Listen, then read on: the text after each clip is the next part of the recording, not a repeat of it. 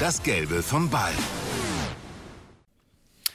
Wir sind's wieder. Herzlich willkommen. Eine weitere Folge von Das Gelbe vom Ball rund um den Tennissport mit einigen Themen. Und ich freue mich sehr, wie immer, das hat ja schon Tradition. Barbara Rittner ist da. Barbara, grüß dich. Und selbstverständlich auch Boris Neue Frisur. Im Podcast sieht man das, glaube ich, nicht, aber ich kann sagen, sieht top aus. Ich äh, wollte, ich hätte noch so viele Haare. Lasst uns über Roland Garros anfangen. Ein spezielles Turnier. Im letzten Jahr waren wir im Herbst bei, wie hat Asarenka gesagt, minus sechs hier. Ich komme aus Florida. Was sind so deine Erinnerungen an Roland Garros? Es hat sich eine Menge geändert auch auf der Anlage. Oh, meine Erinnerung.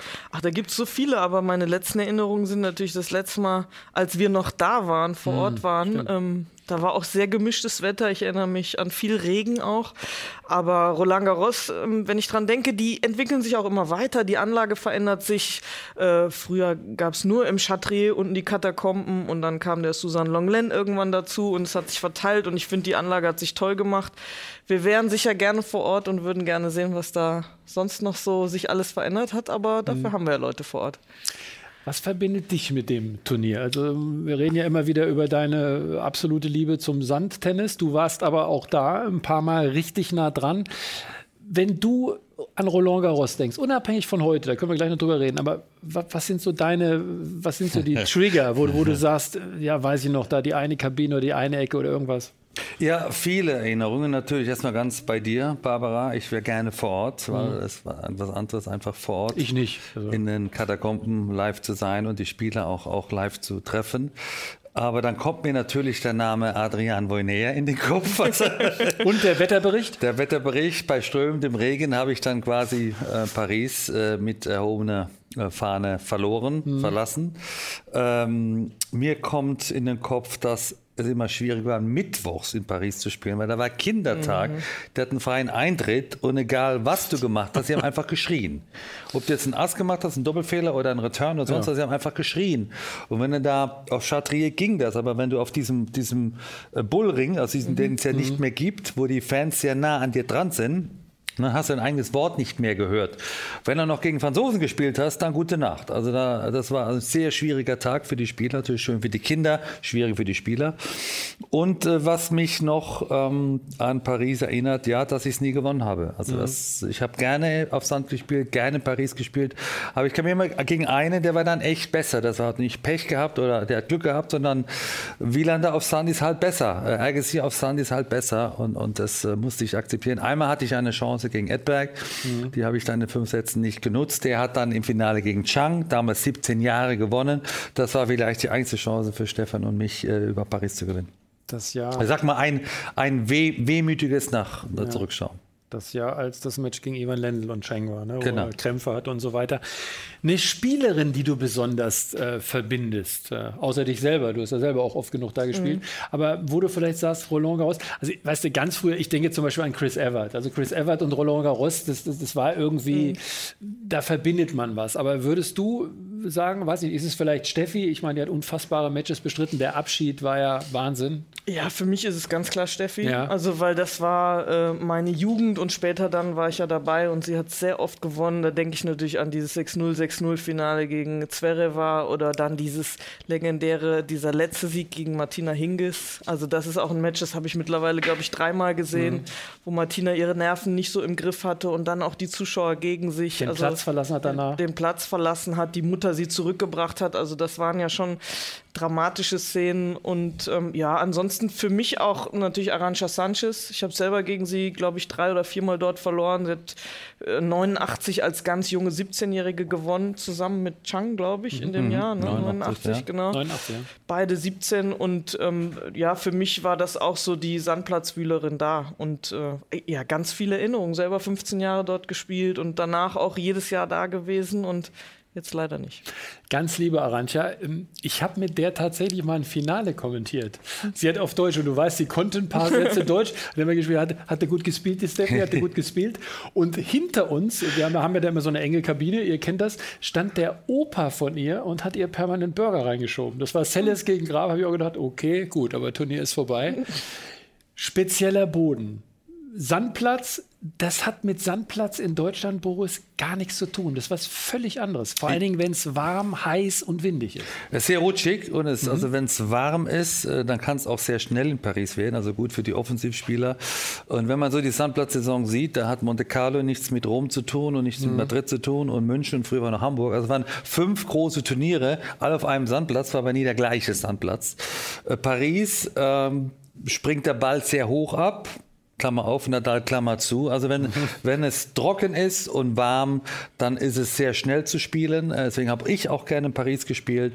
Äh, auch dann mit den Schuhen, was für Schuhe man trägt. Äh, äh einige haben es dann mit Rasenschuhe versucht. Ich nicht. Ich bin ja, weil im Training ich öfter auf die Fresse geflogen bin. mit den Rasenschuhen? Ja, also das ja, ist da nichts, weil wenn ich dann mal mit 90 Kilo in eine e-, Ecke rutsche, dann höre ich nicht mehr auf zu rutschen und, und kam dann nicht mehr zurück und habe dann einfach äh, ganz normales Sandplatz äh, benutzt. Aber daher auch das Problem dann, es für, für offensive Spieler, man rutscht auch sehr viel am Netz weg. Mhm. Deswegen war, war es wichtig, was für Schumann hatte.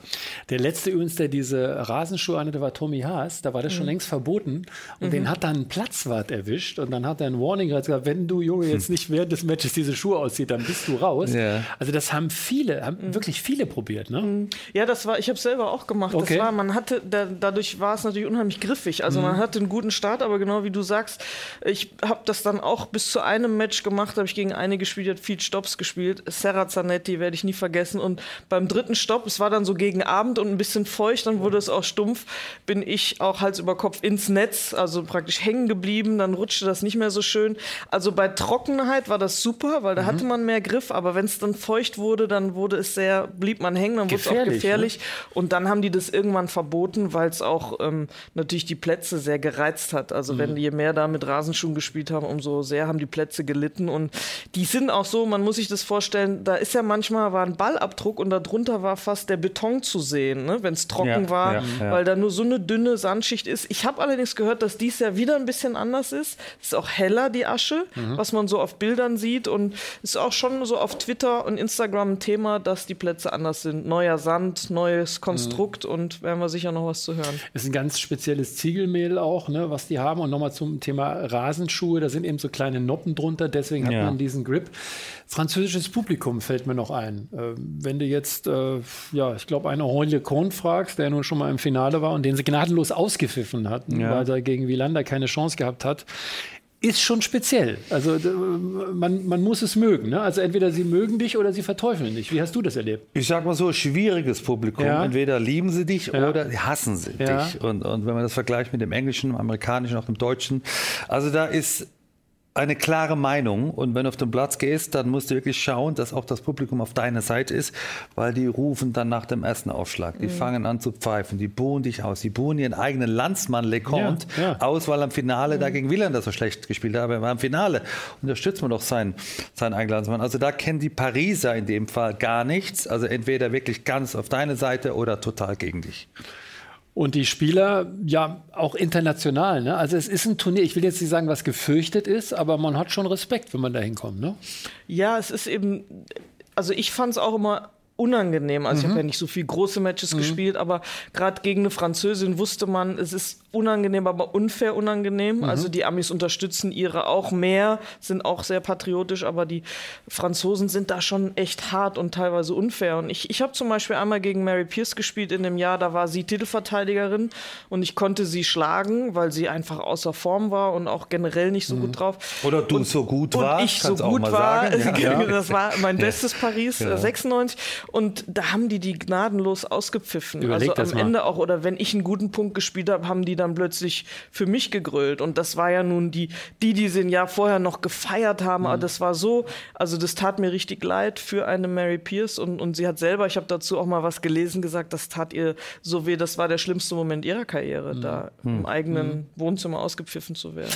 Lasst uns mal bei den aktuellen Namen bleiben. Also einer, den sie lieben, warum auch immer, er hat natürlich jetzt auch eine Statue, ist logischerweise Raphael. Nadal. Völlig klar.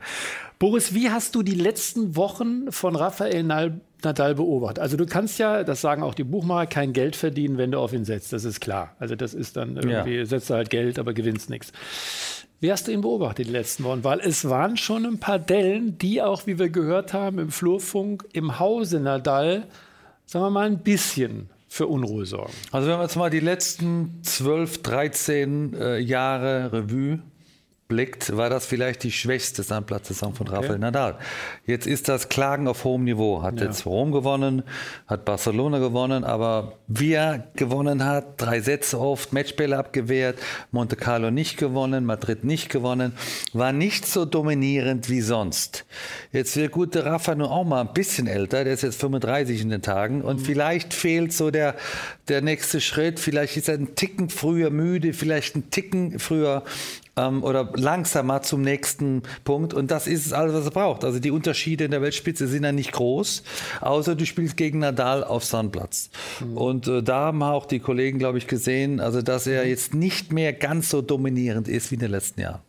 Ich glaube auch diese ultimative Herausforderung, Rafa auf Sand, noch dazu in Paris, Best of Five, das ist ja nochmal eine andere Nummer. Mhm. Glaubst du auch, dass sich das jetzt so langsam ein bisschen verwässert? Weil die schauen natürlich alle zu, was Zverev mit ihm gemacht hat auch. Das war ja wirklich überragend. Er hat oft drei Sätze gespielt, auch ne, bei normalen Turnieren. Ja. Mhm. Macht das auch was mit diesen, ja, den Jüngeren, die jetzt kommen? Glaubst du das? Ja, das glaube ich schon. Und da sind wir auch beim, beim Erstrundengegner Popirin zum Beispiel. Mhm. Ich bin ja eng mit Benny Ibrahim Zadeh mhm. befreundet, der diesen Popirin seit über einem halben Jahr trainiert. Und der hat auch gesagt, naja, erstmal kämpft man damit, du gehst auf den Platz und musst, spielst auch gegen diesen Mythos. Du schlägst dich ein und dann wird der vorgestellt und dann erzählen die erstmal 13 Mal Roland Garros das Jahr, Roland Garros das ja, Jahr. Dauert ewig. Und die hatten besprochen, ja. konzentrier dich auf dich selber und dann hat ja. dieser junge Popirin wohl rausgeschaut und gegrinst und gesagt, was erzählst du mir? Ich krieg gerade Gänsehaut so ungefähr. So, jetzt hat er gegen den gespielt, kam vom Platz und hat gesagt, oh Mann, he's beatable. Also mhm. er ist schlagbar. Guck mal. Und ich glaube, dass das diese Jungen, dass das ein Beispiel dafür ist, dass die das spüren, dass die auch spüren, dass er die paar Mini-Prozent vielleicht weniger körperlich daherkommt und auch mal Schwäche zeigt. Entweder äh, gerade im ersten Satz vielleicht nicht so startet oder e früher war es ja so, der erste Satz war eng, anderthalb Stunden, 7,5 und dann 6,2, 6,1, mhm. weil der nochmal einen genau. draufgesetzt genau. hat. Und vielleicht kann er das jetzt nicht mehr so und, und dann dieser verloren gegangene Respekt, also gar nicht im negativen Sinne, die ja. glauben mehr an sich und die Jungen kommen auch alle sehr körperlich daher. Und es wird ja viel analysiert, Boris, du hast das mit dem Joker genauso gemacht. Wie kommt man ihm bei? Mischa Zverev hat was sehr Interessantes gesagt. Es gibt verschiedene Spielverhaltensmuster eines Rafael Nadal. Das heißt, wenn es 30 beide steht und es ist wichtig, dann spielt er eigentlich erstmal Spin auf sicher. Das heißt, du kannst das als Gegner auch lesen. Und Mischa hat gemeint, genau da musst du dann als Gegner da sein und das Richtige machen. Also auch das zeigt, man kommt schon vielleicht immer mehr ein bisschen rein, auch in seinen Kopf. Ja, wobei, das sind dann Momente auch für den Spieler. Äh, der muss erstmal atmen, dass er auf, auf 30 Beide kommt. Also man ist dann nicht so klar mhm. auf dem Platz, wie das vielleicht von außen leichter zu analysieren ist. Vielleicht noch ein Punkt auch zu dem Mythos. Die Jungen haben ja noch gar nicht so oft gegen Nadal gespielt. Also mhm. die, die hören das, was er mhm. gewonnen hat, haben aber nicht elfmal verloren. Das heißt, sie kommen jungfräulich in das Match mhm. und merken nach den ersten Spielen, er ist ja ein Mensch, der mhm. verhaut mal eine Vorhand. Der ist nervös der auch. Der ist nervös auch. Insofern, jetzt deswegen, das ist die Chance bei den Jüngeren, die noch nicht so oft gegen Nadal gespielt haben, einfach von ihrer, von ihrer Jugend zu profitieren. Und natürlich gibt es Spielanalysen, wie Nadal erfolgreich spielt, schon seit 13, 14 Jahren. Und natürlich kann man da was dagegen setzen. Äh, äh, Zverev hat äh, zum Beispiel das sehr clever in Madrid gemacht, sehr offensiv über die Vorhand von Nadal genau. gespielt, was auch andere vor ihm gemacht haben. Sinner hat das sehr Djokovic gut gemacht. hat das gemacht, Sinner hat das gemacht. Nur Du musst erstmal auf die Position kommen, mhm. dass du der Erste bist, der Rallye der Gas gibt. Weil wenn du der Erste bist, der laufen muss, ja dann gute Nacht. Das Ergebnis kennen wir.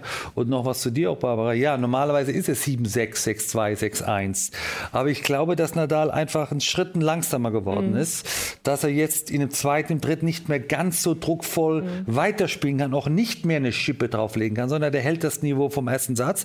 Immer noch gut genug. Nur er rennt dann nicht mehr so weg, wie er das mhm. früher getan hat. Und ich glaube, diese Selbstverständlichkeit, die er immer hatte, die geht das ein bisschen verloren. Und das ja, sieht dann auch im Papirin beispielsweise. Das finde ich mhm. ein richtig guter Ausspruch, wenn er vom Platz kommt und sagt, hey, der ist ja schlagbar. Mhm. Ne? Ähm, Sascha Zverev aus deiner Beobachtung, so die letzten Wochen und Monate. Also klar, ist so ein bisschen Fahrstuhl, ne, am Anfang gut mhm. begonnen, dann hat er auch ein paar Dellen gehabt, dann hat er wieder Bären stark gespielt. Ist er für dich wirklich auf dem Weg, wie sein Bruder sagt, äh, es ist nicht mehr lang, dann hat er den Grand Slam-Titel? Ja, ich bin da noch ein bisschen skeptisch, aber ich sage für Paris, wenn das Wetter jetzt so angesagt ist, wie es angesagt ist, nämlich trocken und dann wird es relativ schnell, ich glaube, das braucht der Sascha schon. Mhm. Also wenn es jetzt anfangen würde zu regnen und es geht unter 15 Grad, dann quält er sich immer so sehr. Und dann hat er diese Matches dabei, die an ihm zehren, wo es dann hinten raus schwierig wird. Aber wenn ich die Matches sehe in Madrid, gut, da hilft die Höhe, da fliegt der Ball noch schneller, aber wie viel freie Punkte der mit dem Aufschlag hat und wie viel ruhiger er dadurch mental geworden ist, also ich fand fand ihn unglaublich cool, auch im, in diesem Moment, wo er sehr gut gespielt hat und erfolgreich hat. Also er vermittelt mir auch, ähm, nee, ich glaube selber dran und ich, das interessiert mich auch alles jetzt nicht, ich will das Ding gewinnen. Und ich glaube, das ist eine Grundvoraussetzung. Also nicht zufrieden zu sein. Er sagt ja auch selber, ich will nicht mehr hören, gutes Turnier, ich will die, Gratula die, die Gratulation entgegennehmen. Und also ich sehe ihn so stark wie nie, finde ihn auch körperlich unglaublich fit. Und im Moment ist auch der zweite Aufschlag stabil mhm. und dann passt es gut. Boris, er hatte uns ja mal gesagt in einem Interview, er denkt fast täglich noch an die US Open, an dieses verlorene Finale. Irgendwann kommt hoffentlich die Zeit, also ich meine, du hast auch ein paar bittere Niederlagen, logischerweise bei allen Triumphen, hat jeder Sportler, ist ja auch normal.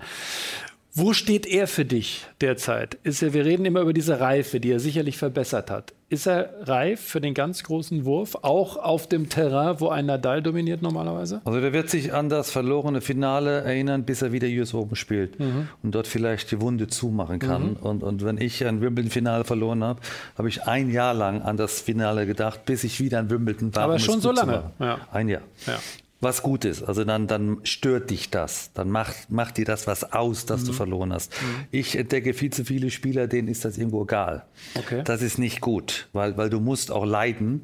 Du musst, du musst Schmerz empfinden, um einfach diese extra 10% gehen zu wollen.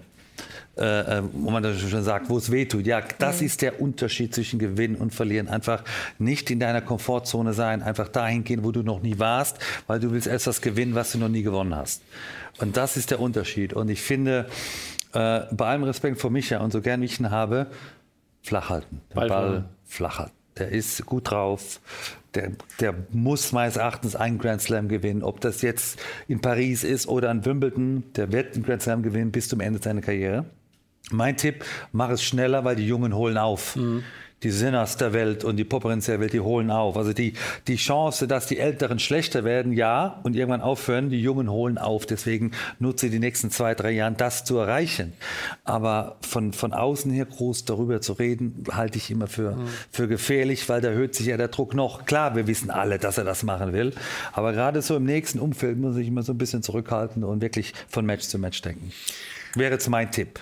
Und Eins finde ich ist, das zeichnet zum Beispiel dich aus und viele andere Stars, äh, dass er eben nicht nur ein Grand Slam, was schon ja überragend ist, ja, weil so viel gibt es nicht gewonnen haben, sondern mehrere. Und jetzt sind wir vielleicht dann auch mal bei Dominik Thiem. Der hat jetzt diese große Last von seinen Schultern genommen. Der hat diesen großen Wurf gemacht in einem kuriosen Finale, Boris, das wir, glaube ich, nie vergessen werden. Nur was ist dann passiert? Er hat Knieprobleme gehabt. Er hat auch gesagt, er musste sich erstmal wieder motivieren. Es war dann auch noch ein bisschen Ärger mit alten Geschichten. Wie suchst, siehst du ihn momentan? Ich finde, er ist fast ein Suchender irgendwie. So, so, so macht das den Eindruck. Also ich bin relativ weit weg von Domitim, ja. aber für mich von außen betrachtet hat das, äh, es scheint, als hätte er den Fokus verloren, mhm. den Fokus aufs Tennis, weil glaube, er hat auch eine neue Beziehung, ist privat ganz glücklich. Mhm. Das ist ja auch schön, aber auch das lenkt ab oder das ist, bringt erstmal, das verschiebt die Prioritäten vielleicht in dem Moment. Dann hat er sich diese Auszeit genommen körperlich hat er äh, zu schaffen gehabt und diese Unruhe, eben Bresnik, die alte Geschichte und dann kommt auch immer wieder der Vater zu Wort. Domitim ist ja auch jetzt 27, kann mhm. auch selber genug reden. Also ich, ich habe da irgendwie kein so gutes Gefühl. Ich mag ihn unheimlich gern und ich fand auch, dass der sehr gutes Tennis gespielt hat, aber jetzt hat er irgendwie hat auch körperlich ein bisschen abgebaut. Mhm. Also ist nicht mehr so, so, so präsent, wie ich finde. Aber ähm, was jetzt der wirkliche Grund ist, ob der vielleicht dieses Ziel, ein Grand Slam zu gewinnen, erreicht hat und jetzt selber so ein bisschen mh, hm, alles gut und mal sehen, was noch passiert oder dafür bin ich zu weit weg. Boris, er hat zum Beispiel gesagt, ähm, auch nach den letzten Wochen jetzt, wie gesagt, er hat auch Knieprobleme gehabt und auch andere. Ähm, es ist ja auch schwierig, das über ein Jahr durchzuhalten. Ich sehe das übrigens körperlich ähnlich. Ähm, es war natürlich auch so, dass er unter Günter Bresnik, das war wirklich extrem. Wir waren ja auch mal zu Gast im Trainingslager, da gearbeitet hat. Aber wenn du natürlich als Dominik Team auf Sand kommst und sagst, naja, so die ganz großen Erwartungen habe ich momentan nicht, was ist das für ein Signal? Nicht so gut. Also Sand ist sein bester Belag und äh, mich hat schon gewundert, dass er eben Monte Carlo nicht gespielt hat in Barcelona. Das ist für mich so das erste Anzeichen, ja, er ist dieses Jahr nicht ganz so stark wie die Jahre zuvor. Mhm. Weil leider ist Tennis äh, ähm, ja ein Sport, wo du sehr viele Wiederholungen machen musst, wo das, das, das die Trainingsarbeit einfach in Fleisch und Blut übergeht, wo mhm. du da nicht mehr nachdenken musst. Also wenn du, wenn du in Rom noch deine Form suchst, sie wirst du in Paris nicht finden. Okay. Und dass er dann ein Turnier danach noch gespielt hat, ein kleineres mhm. und auch da relativ früh nicht optimal. Vielleicht noch ein Satz äh, äh, zu der ersten Frage. Äh, es ist schwer, wenn dein Lebenstraum immer war, Grand Slam Turnier zu gewinnen. Jetzt hat Domi das nicht gewonnen, weil er 50 Asse geschlagen hat oder weil er der talentierteste Spieler der Welt ist, sondern weil er am härtesten gearbeitet hat. Mhm. Und das tut weh. Und das strengt an. Und mhm. da bist du wieder bei den Schmerzen. Mhm. Der hatte keine Lust mehr. Mhm. Der ist, der hat, der hat, also äh, der das erreicht. Der war durch. Der war durch. Der hat das erreicht, was nie im Leben ihm jemand zugetraut hat. Äh, äh, und deswegen ist es ein gutes Recht, da eine kleine Pause zu machen. Das sollte man nicht überwerten oder zu kritisieren. Ich glaube, jetzt ist er wieder bei sich. Er sucht wieder den Fokus. Das heißt, er wird ihn jetzt irgendwann noch finden, hat er nicht verlernt. Nur er ist ein, ein Trainingstier. Der hat seine Leistungen im Trainingsplatz erreicht, die er dann im Match umgesetzt hat. Das geht nicht mal eine Woche oder zwei, sondern das sind Monate und Monate an, an Arbeit und mhm. die fehlt ihm jetzt. Mir fällt noch ein anderer Name ein, da ich dich gerade so schön hier sitzen habe habe. Djokovic, ganz ungewöhnlich, wäre, glaube ich, äh, in deiner Zeit als Trainer in den drei Jahren, die er sehr erfolgreich zusammengearbeitet, ganz ungewöhnlich, dass der gut in seiner Heimat jetzt so kurz vor Paris noch ein Turnier spielt. Was hältst du davon? Ich hätte das nicht äh, gemacht oder hätte mich gefragt, hätte ich gesagt, mach's nicht, mhm. äh, weil du doch auch da Kraft verlierst, du verlierst Konzentration, der Belag in Belgrad ist anders, das Wetter ist anders, die Bälle sind anders. Also du, du bist schon voll im Einsatz und auch in seinem Heimatland will er natürlich gewinnen. Das heißt, der hat jetzt heute gewonnen, wird jetzt heute Abend nach Paris fliegen und sucht dann wieder eine Trainingseinheit morgen oder mhm. übermorgen. Also er, er rennt dann wieder hinterher die anderen sind schon seit einer Woche da und wissen genau, wo sie stehen. Das heißt, er braucht eine gute erste Runde, vielleicht nicht so schwer. Wahrscheinlich fängt er erst am Mittwoch an, aber dann hat er ein Match frei. Also dann geht's in Folge und, und das ist, das ist, ähm, riskant, weil Paris eben auch körperlich sehr anstrengend ist. Du brauchst deine Pausen, sonst wirst du gegen Nadal und Co. nicht bestehen können. Also für mich eine ungewöhnliche ähm, äh, Form, sich auf Paris vorzubereiten. Und ungewöhnlich war übrigens auch, dass eine Angie Kerber, Barbara, diesmal schon Mittwoch anreiste. Ich weiß noch, wusste früher hat sie immer gesagt, nein, so spät wie es geht und Freitag, manchmal Samstag und so. Wenn wir so ein bisschen so spät ist sie angereist immer? Ja, Freitag frühestens. Echt? Frühestens. Wow. Der mochte nicht da sein. Nein. Ja. Das ist, also, also wirklich, das war schon, also Freitag musste überredet werden ja, vom Turnier. Jetzt aber Mittwoch. Aber wenn wir mal über das Damenfeld schauen, Barbara, wie ist denn das? Machen wir uns jetzt Sorgen oder wie ist so deine Gefühlslage momentan als ja auch Mitverantwortliche im Damentennis? Naja, erstmal gucke ich auf die Auslosung und es sind drei deutsche Namen drin oder drei mhm. deutsche Spielerinnen dabei, mhm. nämlich ähm, Kerber, Petkovic und Siegemund. Und die sind auch über 30, mhm. nicht gerade 30 das geworden. Ähm, das ist jetzt keine neue Situation mehr für mich. Mhm. Ähm, ich, seit zwei Jahren drehen sich meine Gedanken darum, dass diese, ich sage immer, goldene Generation ja langsam, und die werden auch nicht mehr, heute hat mich jemand gefragt, naja, in drei, vier Jahren könnten die ja nicht mehr spielen. Also ich in glaube drei, nicht, dass Jahren. die so lang, also eine Andrea Petkovic hat gesagt, es ist ihr letztes Jahr und eine Laura Siegemund hat einen Kreuzbandriss hinter sich und hat auch ein kräftezehrendes Spiel ähm, und ist auch 33 und eine äh, Angie Kerber ist auch mittlerweile, also das ist ja unglaublich, 33 mhm. und ist körperlich noch fit, aber hat natürlich auch ein Spiel, was du nicht mal eben so wegsteckst. Also ich bewundere das schon, dass sie eh schon so lange dabei bleibt und auch mental mhm. nochmal Gas geben will. Ich glaube, dass die Rasensaison sehr entscheidend wird äh, oder wegweisend werden und sie ist top motiviert. Sie ist top motiviert. Sie also, ist top motiviert, ja, ähm, aber das ist dann auch eine kurze Saison, die mhm, Rasensaison, klar. also müssen wir mal abwarten. Naja, und dahinter ist es eben, da ist eine Generation weggebrochen. Jetzt hat sich eine Annalena Friedsam, hat letzte Quali-Runde verloren, die hat vielleicht eine Chance auf Lucky Loser. Das ist eine, die noch mit Mitte 20, die noch ein paar Jahre mhm. spielen kann, die durch Schulteroperationen, zwei Stück an der Zahl, so ein bisschen ausgebremst wurde, ist aber eine sehr gute Tennisspielerin. Und dahinter ist eben diese Generation weggebrochen. Wir hatten Spielerinnen wie Beck, Witthöft, Lottner, alle schon teilweise in den ersten 50 mit Anfang 20. Die sind weg und Annika Beck hat aufgehört, studierte Zahnmedizin. Karina Wittöff, der war das insgesamt auch zu mhm. stressig, mhm. ähm, sowohl körperlich als auch mental. Die gesagt, es ist nicht meine Welt, der ganze Druck immer, muss man auch respektieren. Antonia Lottner, die nie den Sprung richtig geschafft hat. Also das sind schon, da, da sind welche weggebrochen, dann eine Friedsam durch Schulter-OPs, die eigentlich diese Lücke schön geschlossen hatten. Also wir hätten ja, wenn die jetzt dabei wären, hätten wir ja wieder unsere 5, 6, 7 sieben im Hauptfeld dabei und dann hätte es keiner gemerkt. Jetzt sind die weg. Jetzt gucken alle, was kommt denn danach? Jetzt hat letzte Woche eine Jule Niemeyer das erste Mal gut, gut gespielt. gespielt. Halbfinale in Straßburg, die auch in, im Förderkonzept des DTB ist seit Jahren und auch wirklich das drauf hat. Jetzt ist sie gewechselt zu Michael Geserer, der, wissen wir, hat ein gutes Händchen mit den Damen, wird sie da auch weiterentwickeln. Ähm, und ich glaube, da sind wir bei einem ganz spannenden Thema und das frage ich mich für die jetzigen 16, 17, 18-Jährigen wie sehr schaffen die es konstant und mit Leidenschaft ihre Komfortzone verlassen, um nämlich genau diese mhm. 10% mehr zu machen, aber dauerhaft mehr zu mhm. machen. Und die Frage, so eng wie ich mit denen bin, kann ich nicht beantworten. Und ich glaube, dass es ein bisschen ein gesellschaftliches Problem ist, dass die generell sehr weich erzogen werden, auch vielleicht auch wir die zu sehr verwöhnen. Heißt, es hängt auch davon ab, wo du aufwächst. Richtig, das glaube ich schon, ja. Also dass, dass der Ostblock da, die sind mehr mit, mit, mit Ellbogen und mit Leidenschaft dabei. Und da müssen, da, ich glaube, da brauchen unsere ein bisschen länger, um sich diese Härte anzueignen oder sie fallen eben hinten raus. Finde ich einen interessanten Punkt, Boris, weil man hört immer wieder schon im Training, also ich sag mal Russland, auch Tschechien, da ist dieser Konkurrenzkampf unheimlich groß. Ich denke mir manchmal, sind wir vielleicht in Deutschland so ein bisschen, ja, diese Komfortzone ist, glaube ich, ein gutes Wort. Glaubst du, dass man das vielleicht ein bisschen früher auch vorantreiben müsste, damit du auch diese Eigenhärte kriegst? Oder siehst du irgendwelche Schlüssel, warum es dann auch diese Dellen gibt? Ich meine, in Schweden, äh, es gibt auch noch andere Länder, USA hat bei den Herren derzeit keinen Top-30-Spieler. Mhm. Das gab es 1973 übrigens zuletzt. Ne? Also Deswegen, ich weiß nicht, ob es ein deutsches Problem ist ja. oder, oder, generell mhm. ein, ein kulturgesellschaftliches Problem okay. mit Ländern, denen es grundsätzlich ganz gut geht. Mhm. Und, und, wenn du jetzt sagst, also Ostblock, Osteuropa, äh, denen geht es wirtschaftlich nicht ganz so gut wie jetzt Deutschland oder Amerikanern.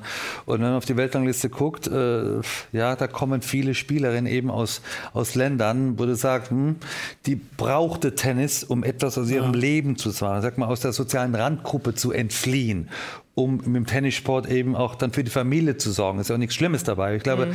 da kommst du dann sehr schnell aus, weg aus deiner Komfortzone, weil mhm. dann weißt du genau, warum du Tennis spielst, um zu gewinnen. Hast keine andere Chance eigentlich. Um zu gewinnen, um Geld zu verdienen und Punkt. Ist ja auch nichts Schlimmes dabei, das auch mal zu sagen. Mhm. Und, und natürlich äh, macht das auch großen Spaß und natürlich darf die, äh, geht das nur mit sehr viel Leidenschaft, aber viele, bei vielen vermisse ich irgendwie den Grund.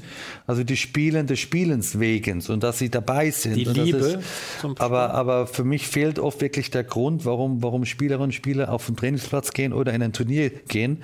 Und, und diejenigen, die den Grund wissen, die gewinnen meistens. Ja. Mhm. Und wenn wir bei den Damen sind, äh, weil die Zeit rennt wie immer, Lass uns noch ein Wort zu Naomi Osaka, wahrscheinlich die bekannteste Spielerin jetzt nach Serena. Die wird sicherlich irgendwann auch in den nächsten fünf, sechs Jahren aufhören. Jetzt haben wir in den Tagen äh, von Roland Garros gehört, dass Naomi Osaka gesagt hat, übrigens, ich gebe kein einziges Interview. Man muss zur Erklärung sagen, das kostet jedes Mal, Pressekonferenz nicht kommen, 20.000 hat sie gesagt, spende ich dann für einen guten Zweck lieber oder sonst was. Was hältst du von so einer Einstellung, auch als ehemalige Profispielerin, als Spielerin, die immer noch voll dabei ist, dass eine Naomi Osaka sagt, nee, ich fühle mich auch so ein bisschen dadurch eingeschränkt und mental irgendwie auch beeinflusst. Ich rede mit den Medien nicht. Mhm. Also ganz ehrlich, als ich das gelesen habe, ähm, habe ich gedacht, das, das kann nicht sein. Wieso kann sie sich das rausnehmen? Ja, kann sie, weil 20.000 tun ihr nicht weh. Die hat letztes Jahr 55 Millionen verdient, mhm, glaube ich. Inklusive Werbung. Genau. Und dann frage ich mich aber, warum verdienst du so viel Geld? Weil du bist in einer Sportart, die über die Medien groß gemacht wird. Und, und ich war selber in dieser Mühle drin und man wächst ja damit auf. Also je größer die Bühne ist, wo du Erfolg hast, umso mehr Medieninteresse hast du. Und natürlich gehört das auch mal dazu, nach einer Niederlage unbequeme Fragen mhm. gestellt zu bekommen. Aber man hat ja auch das Recht dazu, zu sagen, Entschuldigung, auf diese Frage möchte ich nicht beantworten. Mhm. Das kann man machen.